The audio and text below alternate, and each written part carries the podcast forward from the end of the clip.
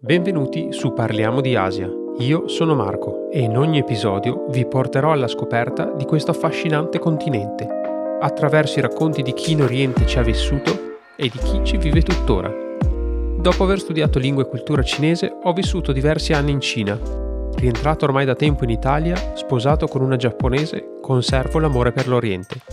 Se siete curiosi di scoprire qualcosa di più su questa parte di mondo, seguitemi in questo viaggio. Questa puntata incontro Ginevra Barducci, sinologa, autrice e co-conduttrice del podcast Ni Hao, dove, come dice lei, ci racconta la Cina senza pregiudizi. In questa puntata Ginevra ci racconta di come nasce la sua passione per la lingua cinese e di come negli anni si è maturato e si è evoluto il suo rapporto con il popolo cinese, partendo neanche ventenne dalle prime esperienze come studentessa fino ad arrivare all'esperienza lavorativa in Cina come giovane donna. Abbiamo parlato naturalmente di pregiudizi nei confronti della Cina, di come approcciare una cultura così complessa come quella cinese per cercare di capirla meglio senza voler necessariamente sempre giustificarla o condividerla. Ma ora, senza ulteriori indugi, vi lascio con Ginevra. Ciao a tutti, bentrovati su Parliamo di Asia. Oggi siamo in trasferta a Bologna e siamo insieme a Ginevra Barducci che gentilmente si è offerta di partecipare a questa puntata di Parliamo di Asia e che appunto ci racconterà la sua esperienza con la Cina e soprattutto con la lingua cinese. Ciao Ginevra. Ciao, grazie per essere venuta a trovarmi eh, in patria. Spero che il viaggio sia andato bene. Sì, sì, dai, tutto bene, nonostante i famosi disservizi dei, dei nostri treni, devo dire che è andato invece tutto molto bene, ne ho approfittato anche per fare due passi per Bologna, che è sempre molto bella, affascinante. Peccato che non hai ancora avuto modo di assaggiare i tortellini. Eh, magari dopo la puntata vedo Ci andiamo, a mangiare, andiamo a mangiare qualcosa, volentieri. esattamente, esattamente. Ginevra, partirei subito chiedendoti eh, cosa ti ha portato ad avvicinarti alla Cina? Tu hai studiato anche lingua cinese, eh, quindi come è nato un po' la, il tuo amore o forse inizialmente la curiosità per la Cina e per la lingua cinese? Allora, se dovessi scegliere una parola, direi il suono. Ti direi cos'è, perché? Dunque, essendo anche linguista, faccio caso uh, a delle particolarità e, e la lingua cinese mi ha colpito fin da subito. Uh, quando ho scelto di, di, appassionarmi di Cina e approfondire la loro cultura, sono partita dal suono, quindi ho analizzato di tutte le lingue che non conosco. Eh, qual è quella che mi affascina di più?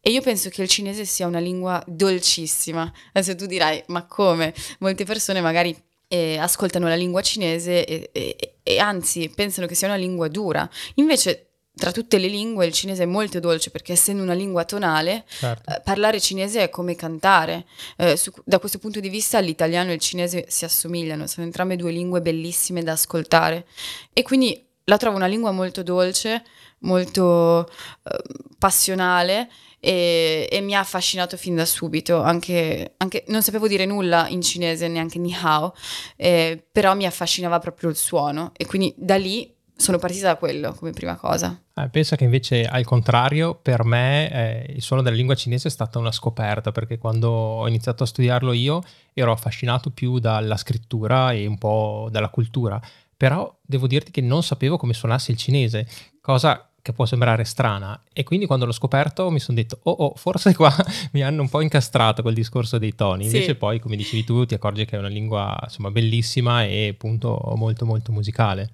E poi riesci ad apprezzarlo di più appunto eh, studiandolo conoscendolo ad un orecchio esterno ad un orecchio ignorante nel senso che non conosce la, la struttura della lingua eh, risulta magari in un certo modo ma quando poi eh, lo conosci, eh, ti arriva in tutt'altro. È vero, forse anche perché magari soprattutto anni fa quando la Cina era più chiusa e gli unici rapporti che arrivavano da noi erano quelli con Hong Kong sostanzialmente, quello che arrivava era il cantonese, che esatto. ha un esatto. suono molto molto diverso rispetto al cinese, forse più, più, scandito e anche, come dicevi tu, più duro. Esatto, anche perché loro hanno nove toni invece che quattro, quindi si complica ulteriormente la questione. Decisamente, decisamente. E quindi, affascinata da, dal suono della lingua, hai deciso di, di studiare il cinese.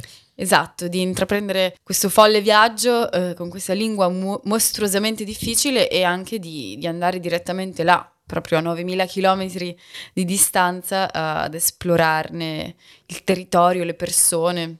E come è stato quindi l'arrivo in Cina, che di solito un po' per tutti, soprattutto per uh, tutti un po' i sinologi, eh, ti segna e ti caratterizza abbastanza perché le prime impressioni che hai quando arrivi in Cina sono quelle che poi secondo me ti porti dietro sempre eh, anche le volte successive un po' che ci torni. Sì, eh, il, il, primo approccio è, può essere o uno shock totale oppure amore a prima vista.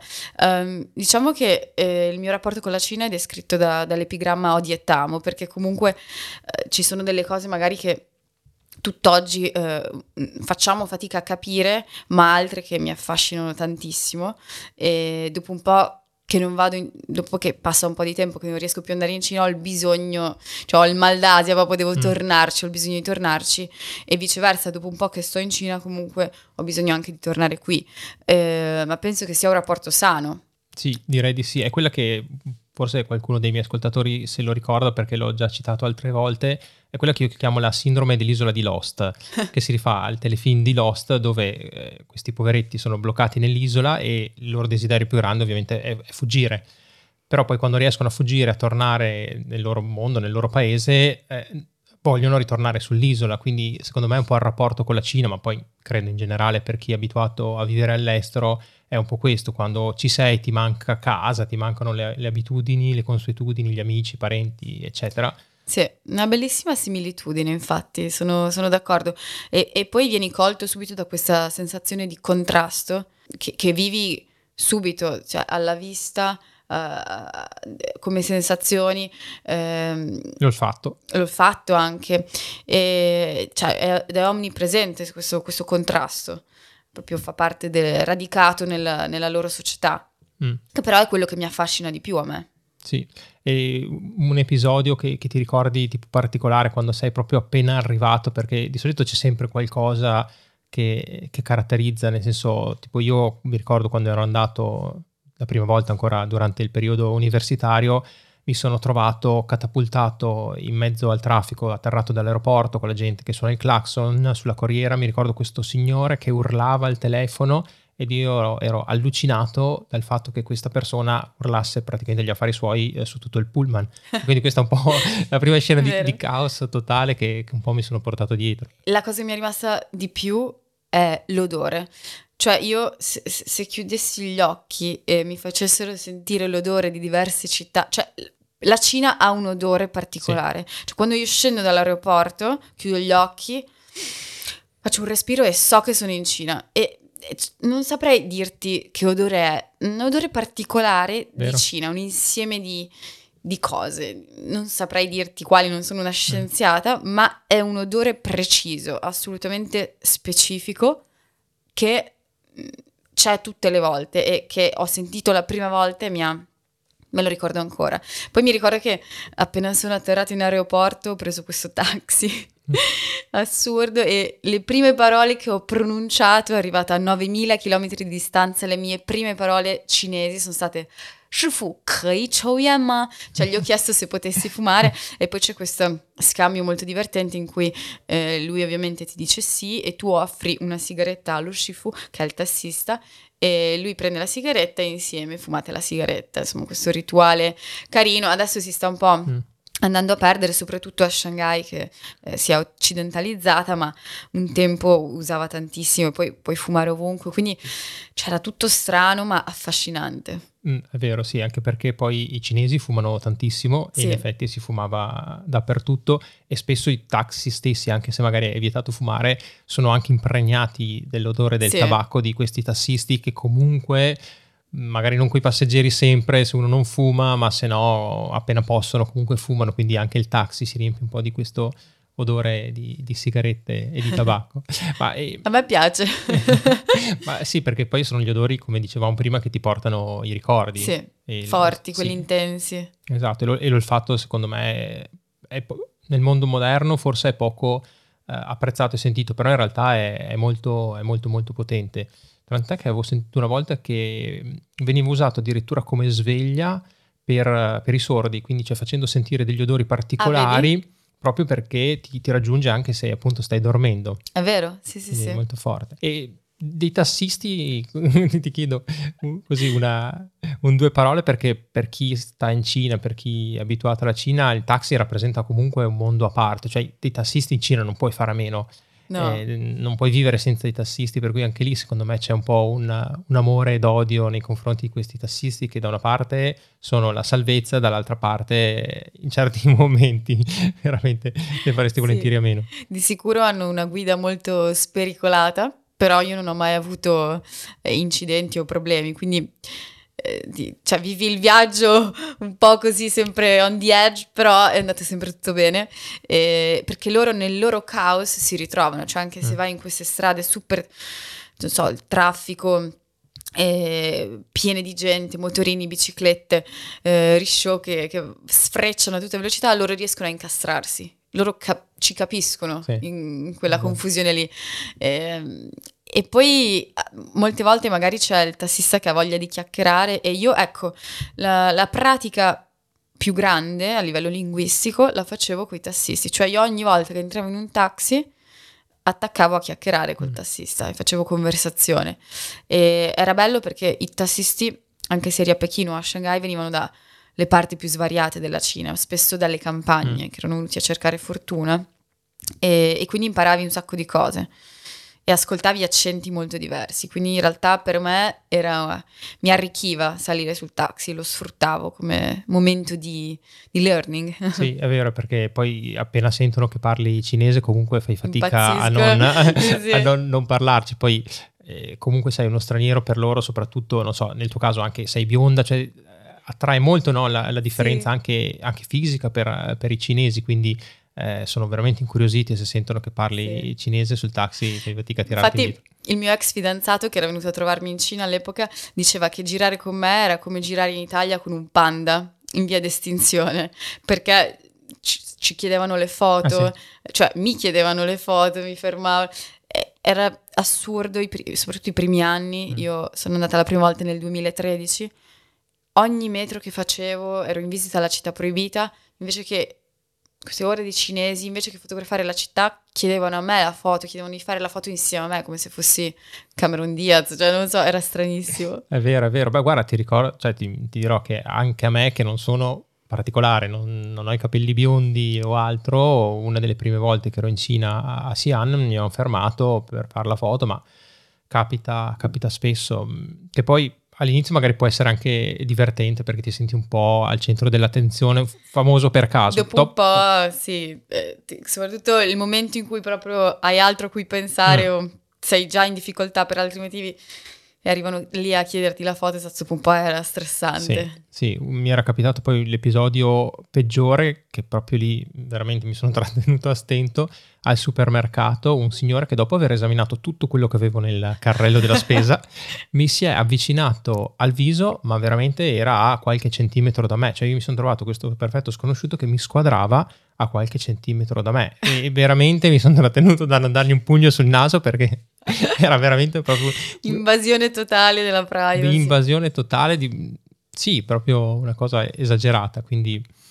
Eh, sì, capi... può succedere, esatto, mm. episodi di, di, di, questo tipo. Sì, anche perché poi i cinesi comunque generalmente sono molto curiosi e non so se, eh, secondo te, dimmi se è perché siamo stranieri o perché loro culturalmente lo fanno, ma comunque fanno sempre un sacco di domande anche che noi consideriamo molto private. Sì, chiedono subito uh, quanto guadagni al mese, una domanda che mi è stata mm. fatta mm. spesso. E per loro non sono domande tabù, cioè come in Italia che non puoi parlare di soldi oppure uh, anche, esatto, cose che noi consideriamo private, sì.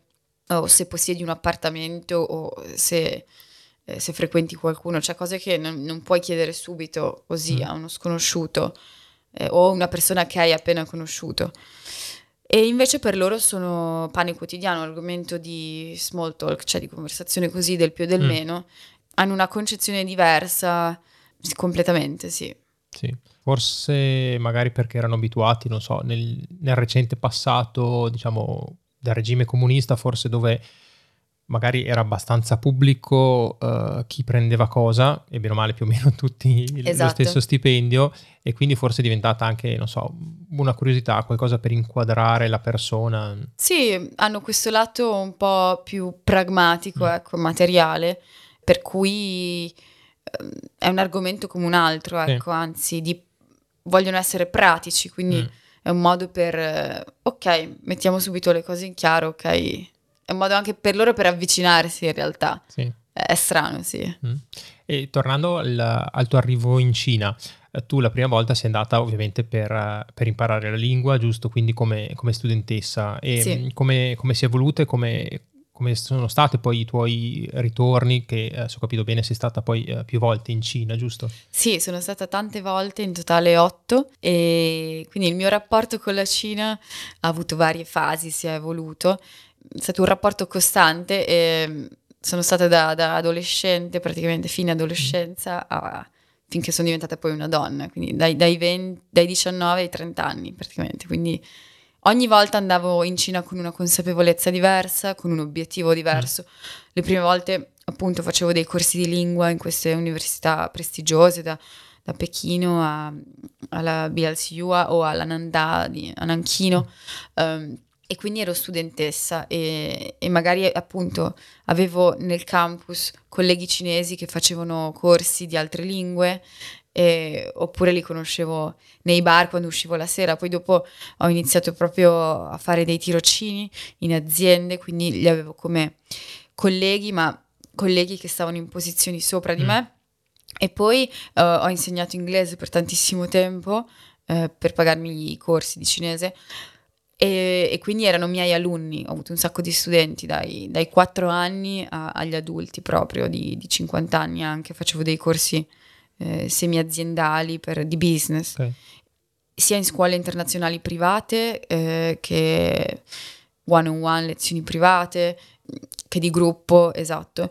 E, e quindi eh, li ho avuti proprio come, come studenti eh, e io ero la figura di riferimento. Poi ho lavorato in delle multinazionali straniere e quindi erano miei colleghi e, in, e nell'azienda straniera erano, erano loro, come dire, eh, i foreigners, perché certo er, la prospettiva cambiava e, e, lì avevo, mi ricordo, il mio superiore era un capo cinese molto bravo, con cui mi trovavo molto mm. bene.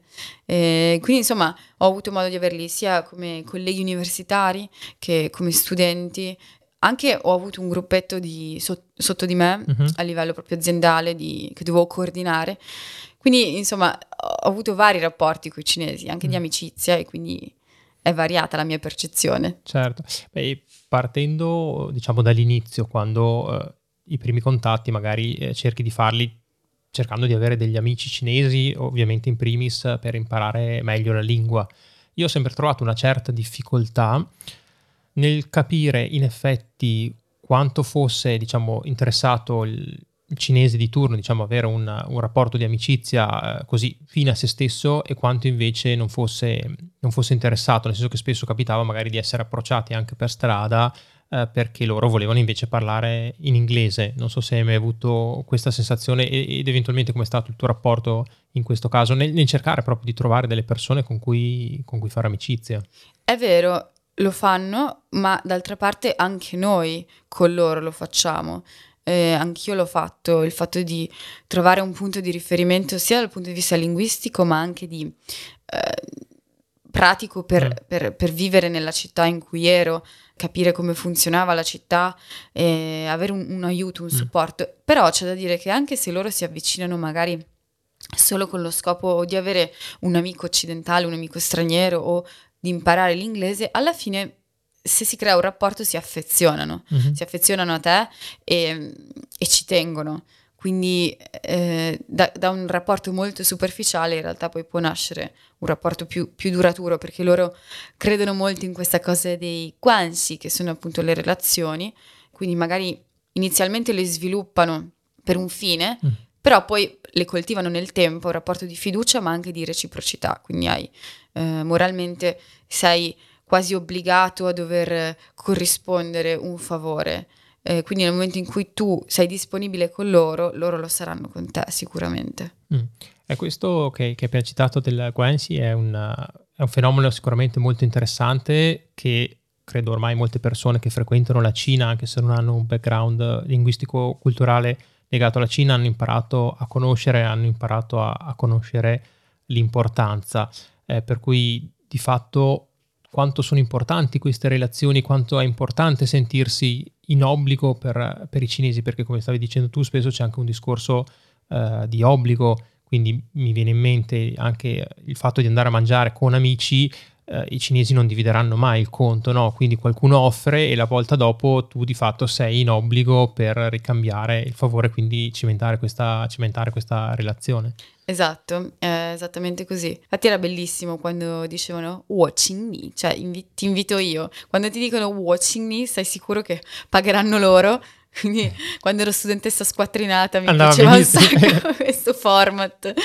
E, ehm, no, per loro i guanzi sono eh, la base eh, delle relazioni, eh, sono relazioni interpersonali che si sviluppano in tutti gli ambiti della vita, dal lavoro, eh, quindi professionale, alle relazioni di amicizia, quindi amicali sia di eh, amorose, e sono fondamentali. Ehm, non saprei come descrivere, anche noi italiani abbiamo un po' questa mm. cosa, però meno, e, e per loro è fondamentale la fiducia appunto e, e questo, questo, concetto della reciprocità, mm. quindi è uno scambio e va, le coltivano sin, da, sin, dall'infanzia, sin da quando sono bambini e più eh, sarà eh, grande la rete di contatti, di guanzi, più ehm, sarà alta la, la, possibilità di avere successo mm. nei vari ambiti della vita.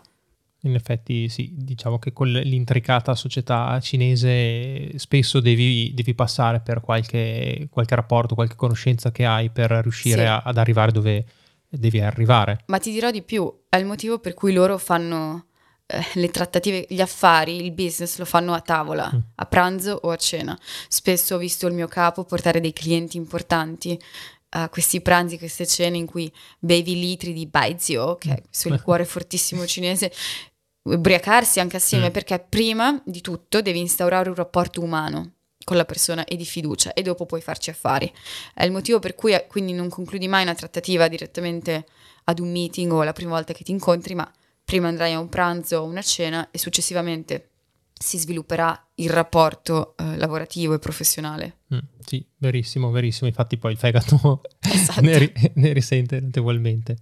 Però una cosa ecco, che mi aveva eh, colpito era il fatto che, eh, diciamo, questo, chiamiamola così, questa regola, questa abitudine del, del ricambiare, esiste ancora un'attenzione diversa nei confronti uh, delle donne, nel senso che se tu effettivamente esci con una ragazza, ad esempio, se inviti a cena una ragazza, è scontato che pagherà l'uomo sempre praticamente. Quindi no, non c'è in questo caso eh, un approccio, diciamo, forse passami il termine, più, più, moderno come c'è da noi, dove magari si condivide, sì. magari un'altra volta sarà la ragazza a offrire, soprattutto magari se una coppia si frequenta eh, all'inizio in Cina invece è un po' scontato che nella, nel caso di invitare una donna sì. venga offerto, ecco. Sì, sì, è vero. Quindi Con... ti andava benissimo. Eh, a me andava bene. sì, sì, sì. come studentessa.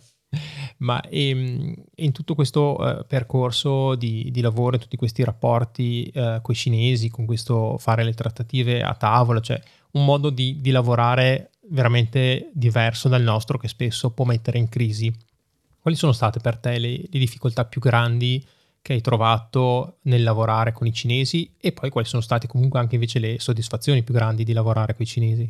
Dunque, una differenza è che mh, noi occidentali, e anche soprattutto da italiana, siamo molto diretti. Nel senso, se devo comunicare qualcosa, non faccio tanti giri pindarici, te la dico e vado al sodo.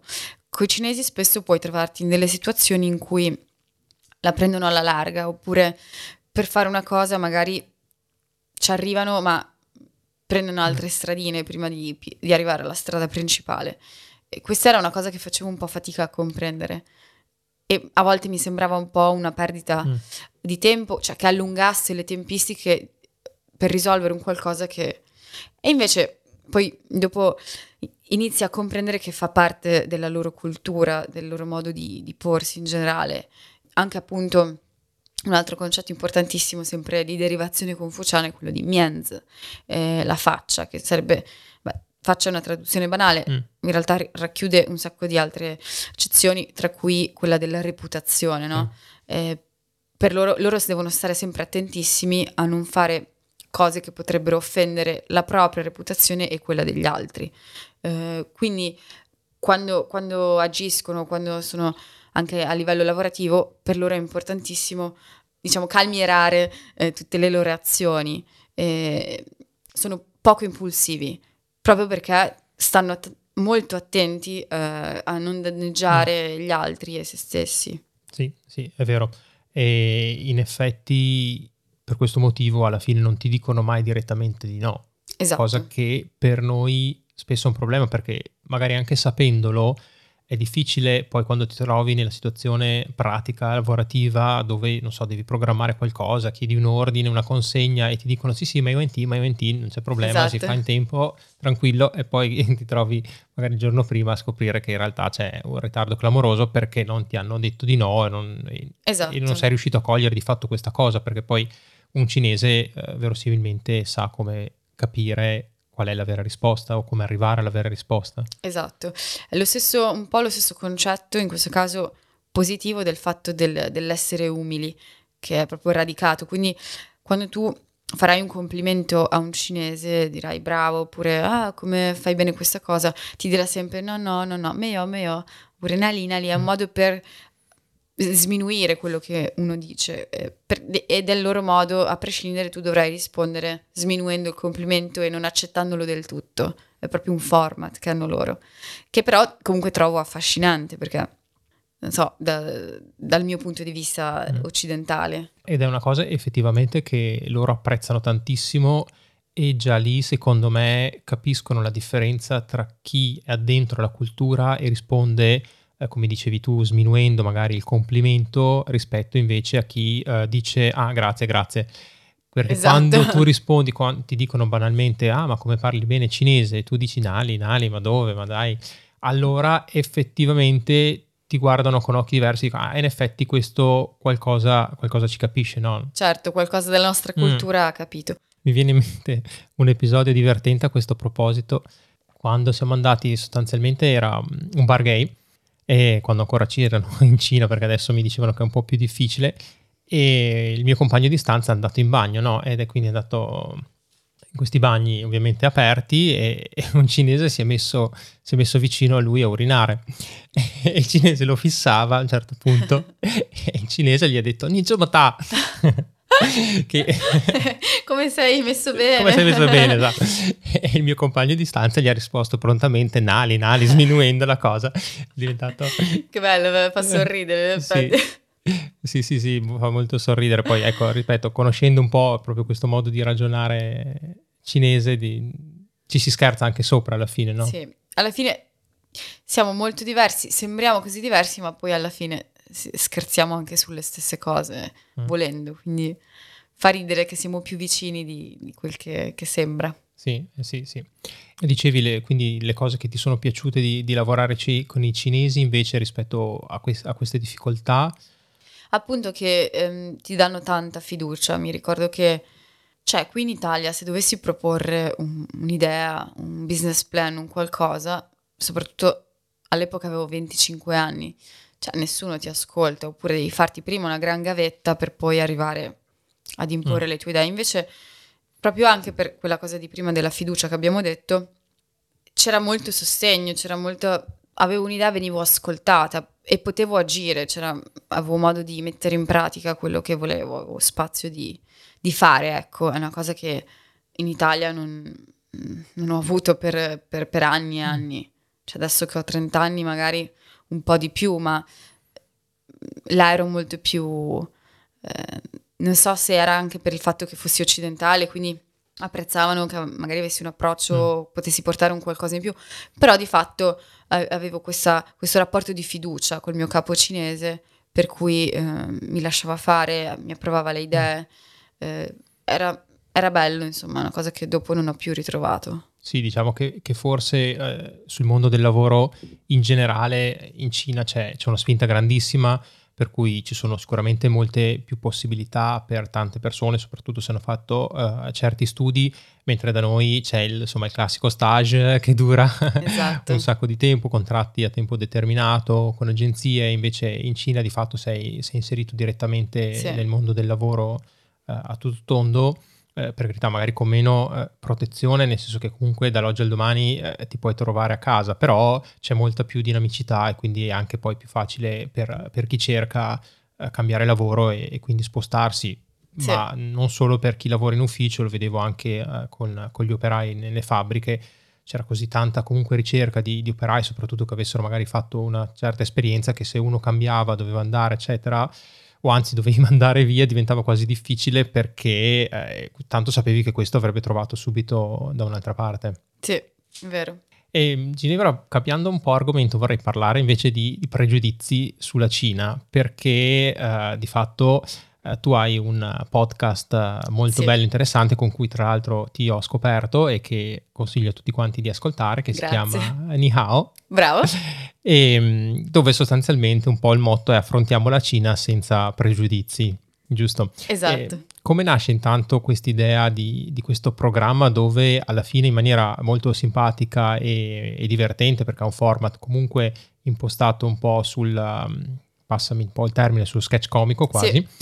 Eh, però ha un lato anche divulgativo sulla lingua e sulla cultura cinese. Esatto, hai colto perfettamente tutto. E innanzitutto ti faccio i complimenti per la pronuncia del titolo del mio podcast, che è Ni Hao, e molte persone pronunciano Niao, che, niao, vuol che vuol dire tutt'altra cosa, eh, fa un riferimento, cioè vuol dire uccello sia con riferimento al volatile, al volatile ma anche al membro maschile. E poi se, se sbagliate il tono e dite niao, quarto tono vuol dire urinare, quindi riferimento alla minzione. Quindi mi raccomando, ni hao. E tu l'hai detto perfetto. Pronunciamolo bene. Nascendo da sinologo, esatto. E questo podcast noi lo chiamiamo senza pregiudizi, proprio come sfottono per fare riferimento a, a, al tutto, esatto. Nasce dalla, dalla volontà di voler fare un racconto diverso. Eh, quello che mi premeva, che avevo notato, eh, era la, la, narrativa che c'era quando si parlava di Cina e cinesi, era sempre la stessa. Una narrativa che non corrispondeva, molto, um, diciamo, ristretta, mm. limitante e che non corrispondeva sempre alla realtà. Quindi io ho voluto uh, fare un racconto della Cina e i cinesi a modo mio, attraverso quello che ho visto io e percepito io, è un po' diverso. Mm, se accendi un telegiornale o se leggi un giornale, le notizie sulla Cina sono sempre le stesse, o a livello di potenza economica, mm. o di lockdown, o di coronavirus. E in più, le persone comuni, quello che sanno sulla Cina e i cinesi sono le solite quattro cose. Mm. E, e basta, cioè molto limitante. Quindi io volevo, grazie alle esperienze che ho fatto, apportare un racconto uh, più inclusivo, più inclusivo, esatto. E quindi eh, poi ho, voluto raccontare certe cose in, maniera divertente e provocatoria. E in più, quindi mi sono appoggiata ad Ubaldo, che è un comico imitatore, e, e ci abbiamo dato questo lato di stand-up comedy eh, dentro. Eh, il che ha reso il tutto molto più, più scorrevole, più, più, divertente. E ci sono dei lati comici, sia della, della cultura cinese che sui cinesi, mm. ma molto interessanti. Quindi ho voluto approfondire così e, e, togliere soprattutto alcuni pregiudizi e stereotipi che la gente ha in testa esatto. convinta. E una cosa dei, che, insomma, che ho visto, anzi che ho sentito, che è un po' uno dei cavalli di battaglia eh, che, che, fa spesso sorridere, è tutto il discorso dei, dei caratteri omofoni. Esatto. non, non, omofobi. non omofobi, ma gli omofoni, che sono parole eh, aventi lo stesso suono, ma che hanno significato completamente diverso. E un esempio è B, biz, che vuol dire naso, oppure P, primo tono, che vuol dire vagina. E ce ne sono tantissimi, molto famosa è la, questa storia che parla di un occidentale che si reca in una bettola per ordinare dei ravioli e ci sono due parole che hanno un suono molto simile ma un significato che non c'entra niente, che è shui jiao, che vuol dire ravioli bolliti, e shui jiao, che vuol dire eh, dormire, ma anche nel senso andare a letto con. Eh, quindi eh, la leggenda narra che questo occidentale va dalla signorina della, del ristorante e le dice shui jiao, due xiao yuan invece che dirle shui jiao, due xiao yuan. Quindi invece che chiedere quanto costa una ciotola di ravioli, le chiede quanto costa una notte a letto con te. perché yuan poi si gioca anche sulla notte sulla esatto, ciotola. perché c'è il doppio mofono yuan che vuol dire sia ciotola che, che notte, bravo, esatto. Questo senza spaventare nessuno che volesse mettersi a studiare il cinese, però è, è vero che hanno eh, questa difficoltà che essendoci tantissimi caratteri ma relativamente pochi suoni, eh, ci si trova con tante situazioni di, di omofonia che Sì. a volte portano anche i cinesi stessi a non capirsi tra di loro. Cioè la situazione allucinante è che a volte anche loro devono eh, scrivere o improvvisare di scriversi sulla mano no? un, un un certo carattere per dire no, no, guarda, sto intendendo questa parola qui e non quest'altra. no? Sì, mi è successo in aereo da Shanghai a Chengdu che un- c'era un, signore anziano che parlava con l'assistente di volo, eh, una ragazza molto giovane, venivano da due posti diversi e, e non si capivano, il signore ha dovuto ripetere sei volte e lui faceva riferimento al suo cappello che voleva metterlo nella cappelliera, cioè nel, nel portavalige e lei non capiva cosa gli stesse chiedendo. Questo mouse, il cappello, non so cosa avesse capito lei, ma non riuscivano a comunicare. Si vede che eh, l'anziano parlava un po' con un dialetto il dialetto. forte, quindi Mm. eh, non capiva i toni. Ah, sì.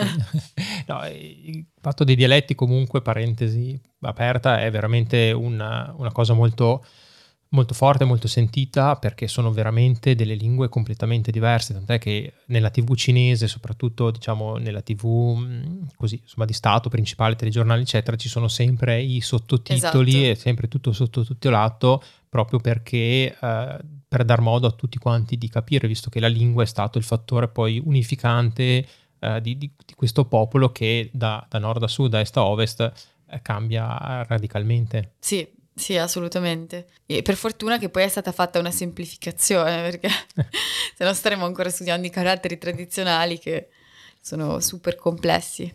Mm. E la difficoltà che, che trovi nel, nel cercare di, di spiegare questi, questi aspetti culturali, eh, linguistici attraverso un podcast, quindi un programma che si basa solo sull'ascolto senza avere un, um, un supporto visivo, nel senso che io mi sono immedesimato nei tuoi panni e ho pensato, eh, caspita, complimenti, eh, tanto di cappello, eh, perché non è facile pensare di spiegare ehm, una lingua, soprattutto così complicata, eh, senza appunto un supporto visivo. È vero, infatti, soprattutto in, in alcuni momenti che o spiegavo eh, l'origine di un carattere, eh, che è molto interessante perché magari visivamente puoi notare eh, come davvero il carattere di Ma derivi da eh, il, il disegno di un cavallo o anche il carattere R di giorno, ma che vuol dire anche sole, derivi da un tondo con palline, quindi l'immagine proprio del sole, quello da spiegare eh, a parole è complesso, dura. è dura, oppure quando ho spiegato che loro fanno i numeri con le mani, eh, Mm. riescono a farli Eh, in una sì. mano sola. eh, cioè, eh, sì, ti posso dire che il 6 assomiglia a una pistola, eh, oppure il 7 al tipico gesto della mano a cuoppo, tipo che vuoi. eh, Però, però se non lo vedi... se non lo vedi Mm. fai fatica. Infatti, sì, ho avuto un po' di difficoltà, ma stiamo cercando. Per fortuna ci sono i social, i social media, Mm. Certo. quindi uno può, puoi fare un supporto da quel Mm. punto di vista. Sì, sì, sì. O magari chissà, ci sarà anche una versione YouTube. eh, Esatto, magari poi faremo il video, mi Esatto. piacerebbe. Esatto, comunque diciamo che sicuramente l'intento è quello di dare, immagino, una, una conoscenza, come dicevi tu, po' diversa da quelli che sono i, soliti pregiudizi, stereotipi sulla Cina, dando qualche nozione linguistica, però immagino senza averla pretesa ovviamente di imparare una lingua eh, come il cinese mh, attraverso un podcast, ma forse dare lo stimolo e la curiosità che è quella che poi ti porta a, a metterti a studiare una lingua e approfondirla. Esatto, sono d'accordo, sì, sì, sì. Guarda, consiglio a tutti, eh, non fatevi spaventare dalle cose che abbiamo detto perché è difficile, però dà molta soddisfazione imparare il cinese, quindi fatelo. Fatelo, sì, sì, Non perché siate timidi. è bello. E quindi, parlando di pregiudizi, qual è secondo te un pregiudizio che hanno gli italiani nei confronti dei cinesi e che ti infastidisce particolarmente? Allora, ce ne sono diversi.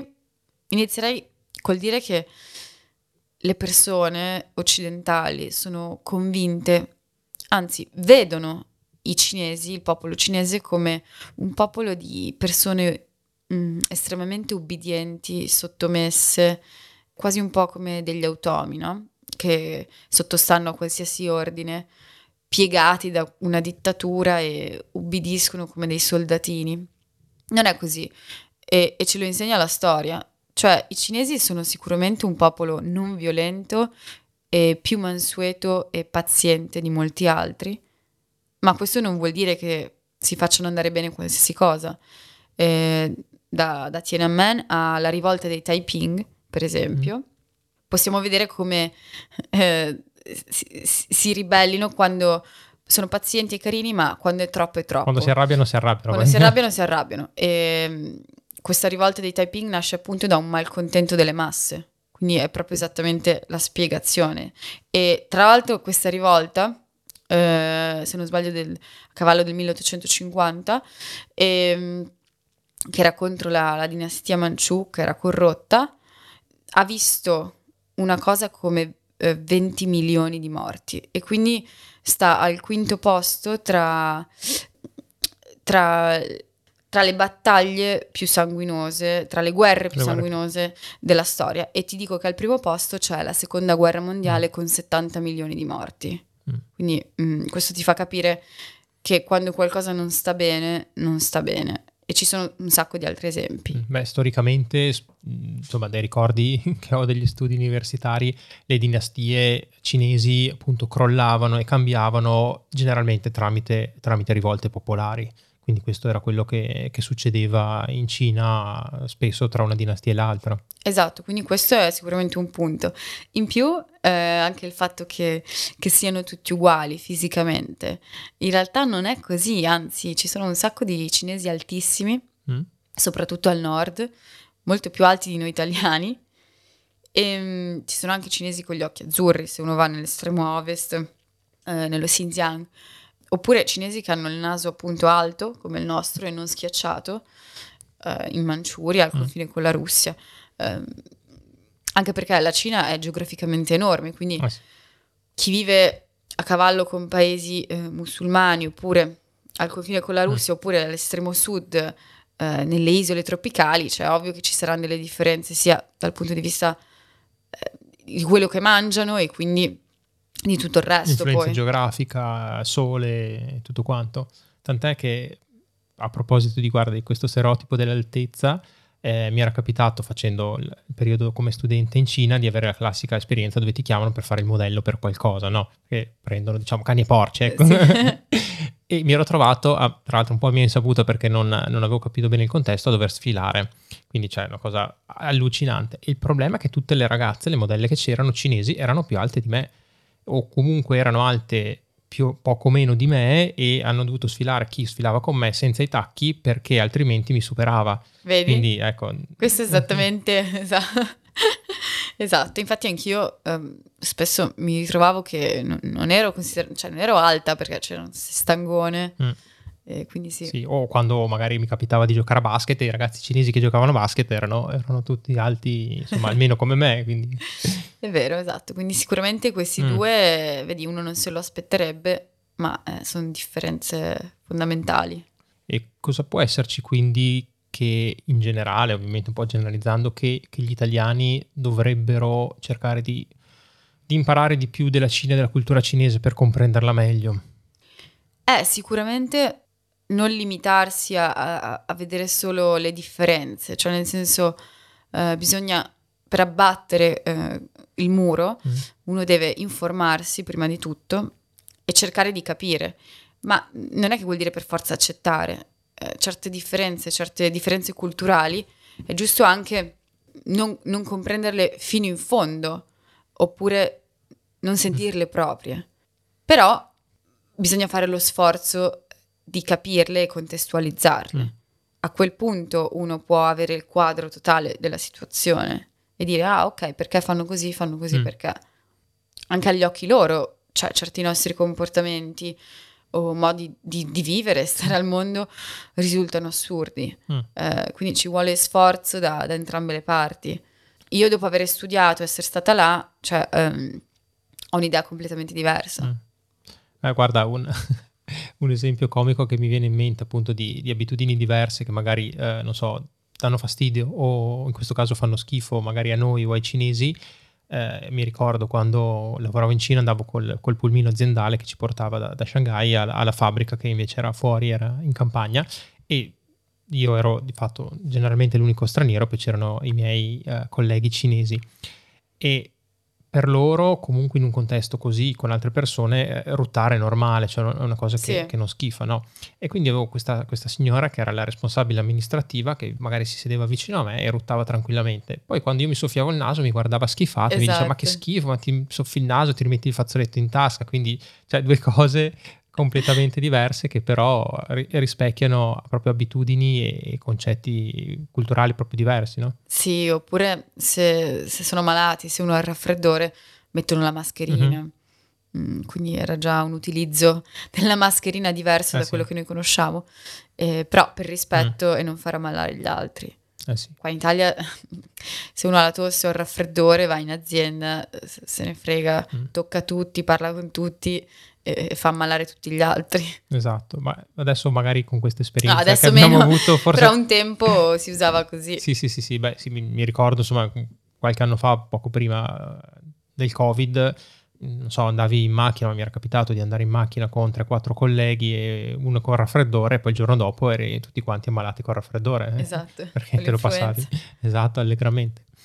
E invece, ehm, nonostante diciamo, tutti questi eh, sforzi, conoscenza della, della Cina, della cultura, qualcosa che ti dà comunque fastidio, dici no, questa roba proprio non riesco a farmela andare bene, questa cosa non, non la digerisco. Allora, sicuramente il fatto di sputare in terra mi causava nervosismo, mm. soprattutto se lo sputo arrivava ravvicinato ai miei piedi, quindi se qualcuno mi sputava mm. vicino. Ti dirò, dopo un po' che ero lì, in realtà ho iniziato a farlo anch'io, scherzo, no? non ho iniziato a farlo anch'io, ma boh, dopo un po' non ci facevo neanche più caso. Sono, alla fine ci si abitua poi a mm. tutto, nel senso, piccole cose, magari anche il fatto di risucchiare i noodles, mm. proprio così, mm, fortemente, con passione, anche quello mi irritava. Eh, però poi in realtà dopo un po' che ero lì non ci facevo neanche mm. più caso, appunto. Uh, la questione dell'inquinamento, ecco, mm. sicuramente mi perplimeva un attimo e in alcuni giorni, le giornate in cui c'era un picco di certo. inquinamento, uh, facevo un po' fatica a essere, diciamo, allegra, ecco, o a tenere le finestre spalancate eh. o uscire a farmi una passeggiata, magari era un po' più faticoso. Quello, ecco, è un aspetto un po' più serio che magari da, mm. da accettare, più difficile.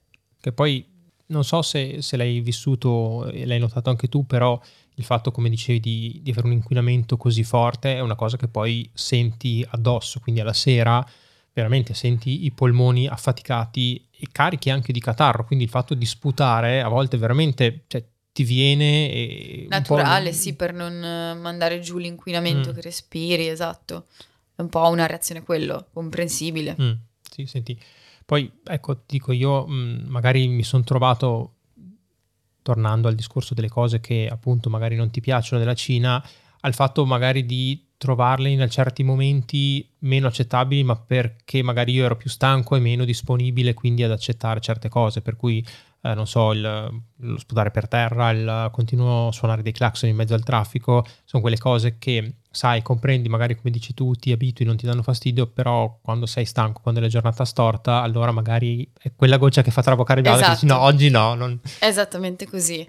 E poi per tornare alla questione un po' dei, dei preconcetti mm. eh, falsi, dei falsi miti, eh, personalmente ehm, ho notato da dieci anni a questa parte, senza soluzione di continuità, che eh, molti analisti, molti esperti proclamano questo eh, tracollo cinese, sia a livello proprio economico che del, della società, mm. eh, come se fosse il successo cinese fosse una fase passeggera, no? Da anni che dicono, eh sì, poi, cioè, oppure se diminuisce dal 10% eh, la crescita all'8%, ah, vedi, è come, mi, fa, mi piace molto la metafora che che usa Gabriele Battaglia in Masse per velocità, che è come quelli che dicevano ah Inzaghi fa schifo e segnava, ah Inzaghi fa mm. schifo mm. e risegnava, ah Inzaghi fa schifo, cioè do, doppietta nella finale dei Champions e poi alla fine ha smesso di giocare perché aveva dei limiti fisici di età, ah vedi ha smesso di giocare e faceva schifo, cioè è, è volerci trovare a tutti i costi. È voler trovare a tutti i costi, no? Mm. Eh, però così allora siamo bravi, cioè se dovessero analizzare l'Italia dal punto di vista politico e di cioè siamo spacciati. Ah, sì. Dovremmo essere già ormai andati da un bel po'. Sì, eh, infatti sono contenta eh. che Berlusconi è stato finalmente, ma non c'entra comunque, era per dire che l'immagine, cioè associare mm. poi tra l'altro l'immagine politica a un popolo, nel senso sì va bene, però parte che i cinesi non hanno neanche diritto al voto, quindi chi sta a capo eh, cosa c'entra dal punto di vista culturale con mm. chi sta sotto? Sì. Nel senso.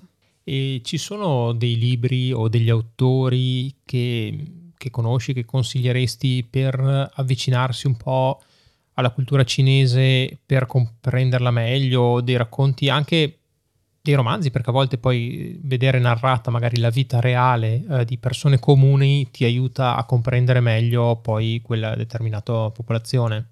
Sì, il mio scrittore cinese preferito è sicuramente Yu Hua. Ah, fantastico. Eh, sì, eh, lui fa un racconto della Cina mm. molto eh, concreto e anche molto, per certi punti di vista, violento no? Sì. e crudo. Eh, è divertente e cruento allo stesso tempo, no? Esatto, e infatti lui dice che la Cina è come il, il palco, è come il palcoscenico eh, di un teatro in cui contemporaneamente vanno in scena da un lato una commedia e dall'altro lato del palco una tragedia. Mm. Per, perché, per sottolineare proprio il contrasto cinese, che è poi quello che ha se- da sempre colpito me quindi il fatto che uh, a 3000 metri di altitudine sul monte uh, Mei, nel, nel Sichuan, puoi trovare un'anziana signora di 110 anni che ti vende le zampe di gallina e di porco e non accetta contanti, mm. ma solo pagamenti virtuali tramite WeChat, oppure che, ti, che, tu ti ritrovi a fare l'elemosina ad un clochard scannerizzandogli sì. un QR code che tiene appeso al collo, come se fosse un ciondolo, mm. e e non accetta monete, eh, al fatto di avere solo Porsche, Maserati parcheggiate ovunque e entrare in un club e fare serata con mm. Ronaldo il fenomeno, come è successo a me, o incontrare Pirlo o altri calciatori. Cioè, è assurdo, un posto assurdo in cui trovi mm. di tutto, ma è la cosa più affascinante che ci sia, questo mantenere la tradizione intatta e presente, ma con l'innovazione.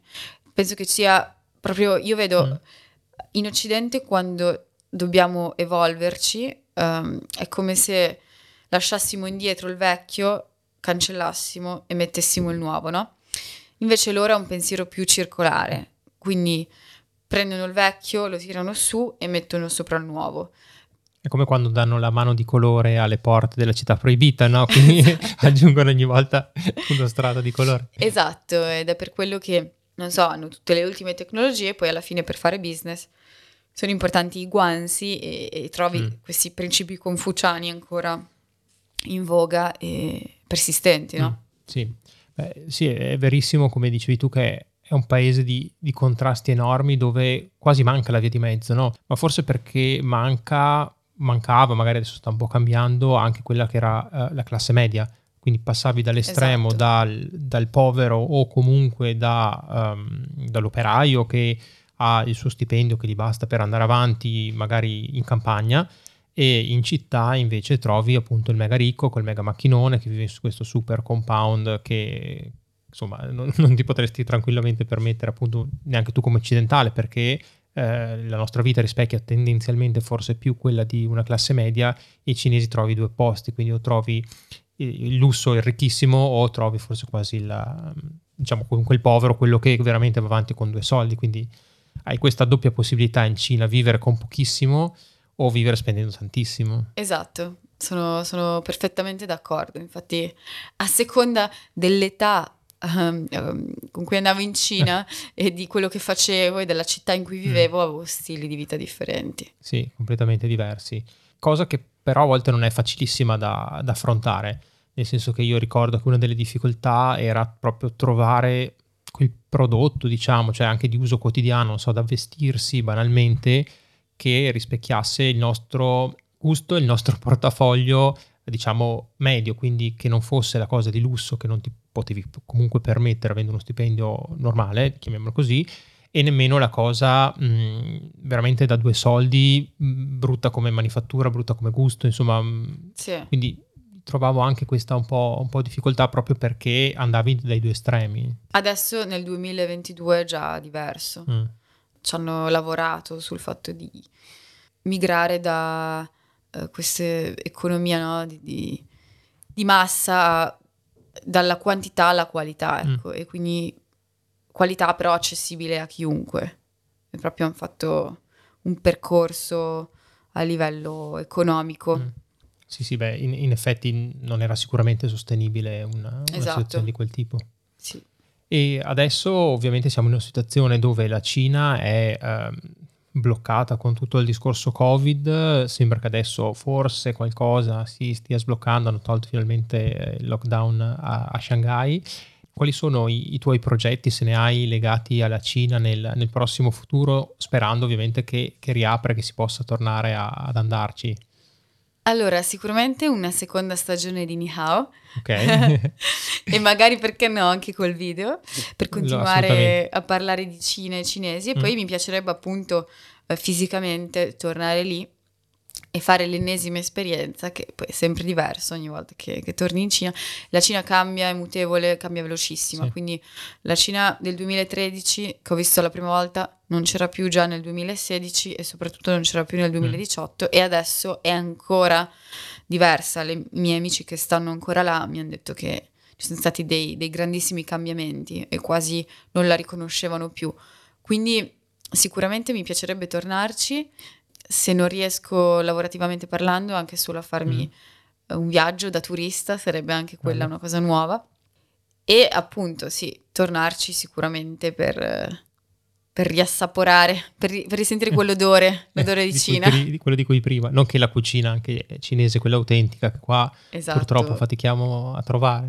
Vabbè, la, la cucina cinese è imbattibile. Io sono beh, molto patriottica, quindi vabbè. Mm poi venendo da Bologna, voglio esatto, dire. Esatto, abbiamo inventato tutto, scusate, ragù, lasagne, tortellini. Vabbè, lasciamo stare comunque.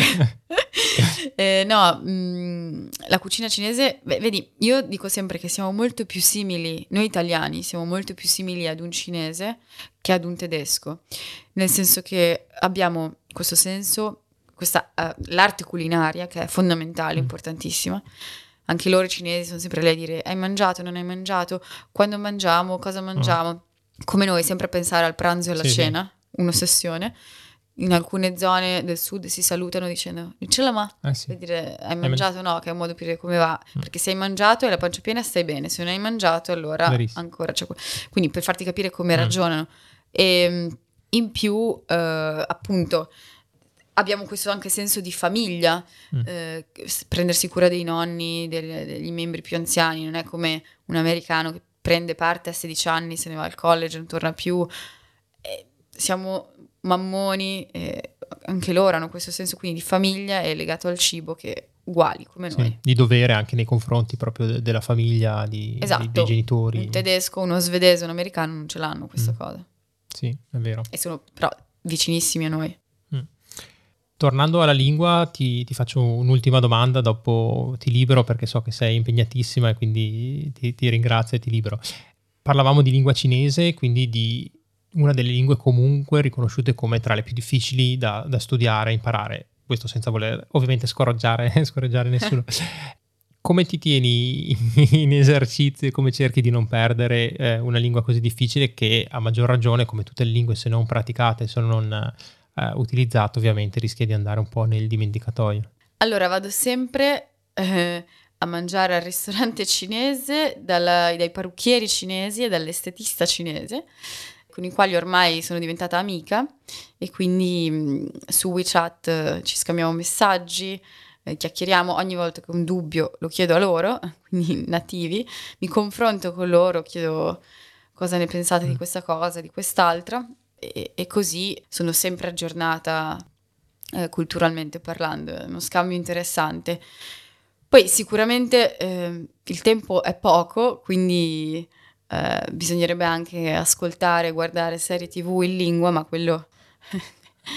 Ci vorrebbe più tempo. Dovrei sdoppiarmi. Eh, sì. Il giorno in cui riesco a sdoppiarmi magari.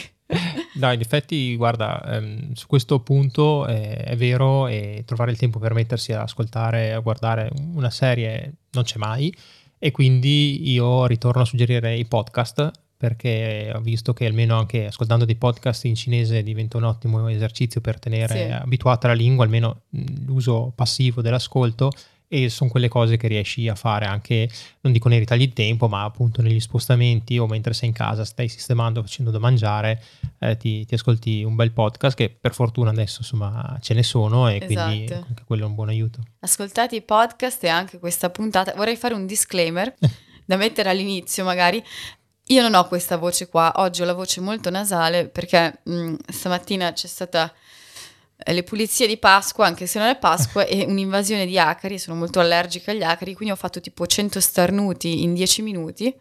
E quindi mamma mia ho un po' questa, questa voce nasale, ma che non è la voce che di quindi, solito. Quindi diciamo che per andare a sentire la Ginevra originale andiamo a ascoltarci le puntate di Nihao e così possiamo sentire la voce in tutto il suo splendore. Esatto, ascoltate Ni Hao, eh, lo trovate su tutte le piattaforme di streaming eh, possibili e fateci sapere cosa ne pensate.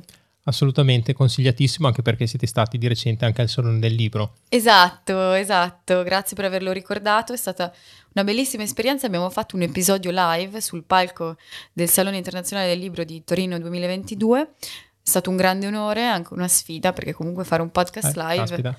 è impegnativo. Non da poco.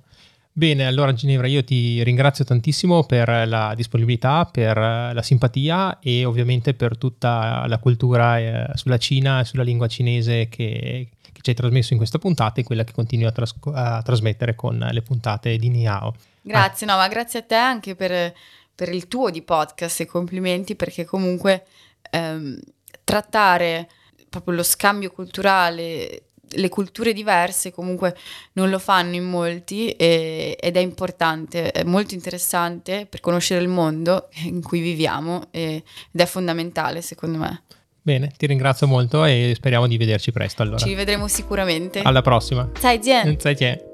E questa era Ginevra, spero che questa puntata vi abbia stimolato ad approfondire ulteriormente la cultura e la lingua cinese senza naturalmente avervi scoraggiato sulle difficoltà e le complessità di questa bellissima lingua. Se la puntata vi è piaciuta e non l'avete ancora fatto, vi invito ad iscrivervi a Parliamo di Asia su Apple Podcast o su Spotify e se avete piacere di aiutarmi a far crescere questo programma potete lasciare anche una bella recensione sulla vostra piattaforma di podcast preferito.